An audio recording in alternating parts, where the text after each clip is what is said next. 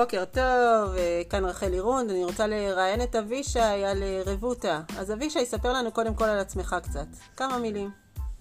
טוב, אני אבישה איזנברג, בן 52, מורה כל חיי, מגדיר את עצמי כמורה, והבנתי שצריך להעביר חזון למעשה, ולכן הקמתי את רבותא, שמטרתה באמת לקחת חזון חינוכי ולדאוג שהוא יקרה. זה בסופו של דבר הרעיון של רבותא. טוב, אז עניינת, מה זה בכלל רבותא? מה זה הסיפור הזה?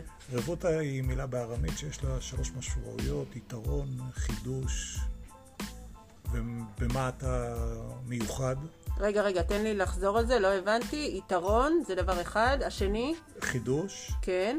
ובמה אתה אחר ושונה מכולם. וזה בעצם הפירוש השלישי של המילה. כן, אוקיי. זאת אומרת שזו מילה אחת עם 3 משמעויות. ואנחנו הקמנו צוות שהוא בא מכל מיני כיוונים, מכיוון צבאי, מכיוון משפטי, מכיוונים של ארגונים גדולים, אנשים שניהלו מערכות, הם לא יועצים, הם אנשים שבפועל חוללו איזשהו... אני הקטן המזכירה שם, המזכיר של זה, אני איש חינוך, וביחד אנחנו חוברים וכל אחד מגיע עם הראש שלו, ואז אנחנו יוצרים איזושהי יצירה שהיא מאוד מקורית, היא מאוד אחרת.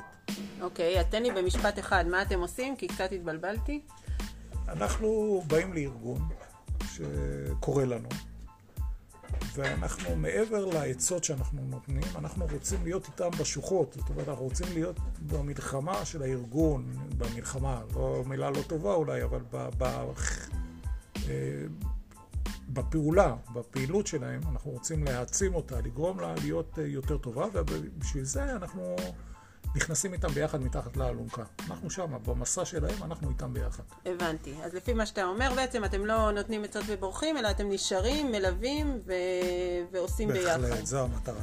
טוב, זה היה מאוד מעניין. נשמח בפעם הבאה להרחיב על זה קצת. תודה, אבישי. על לא דבר, כל טוב.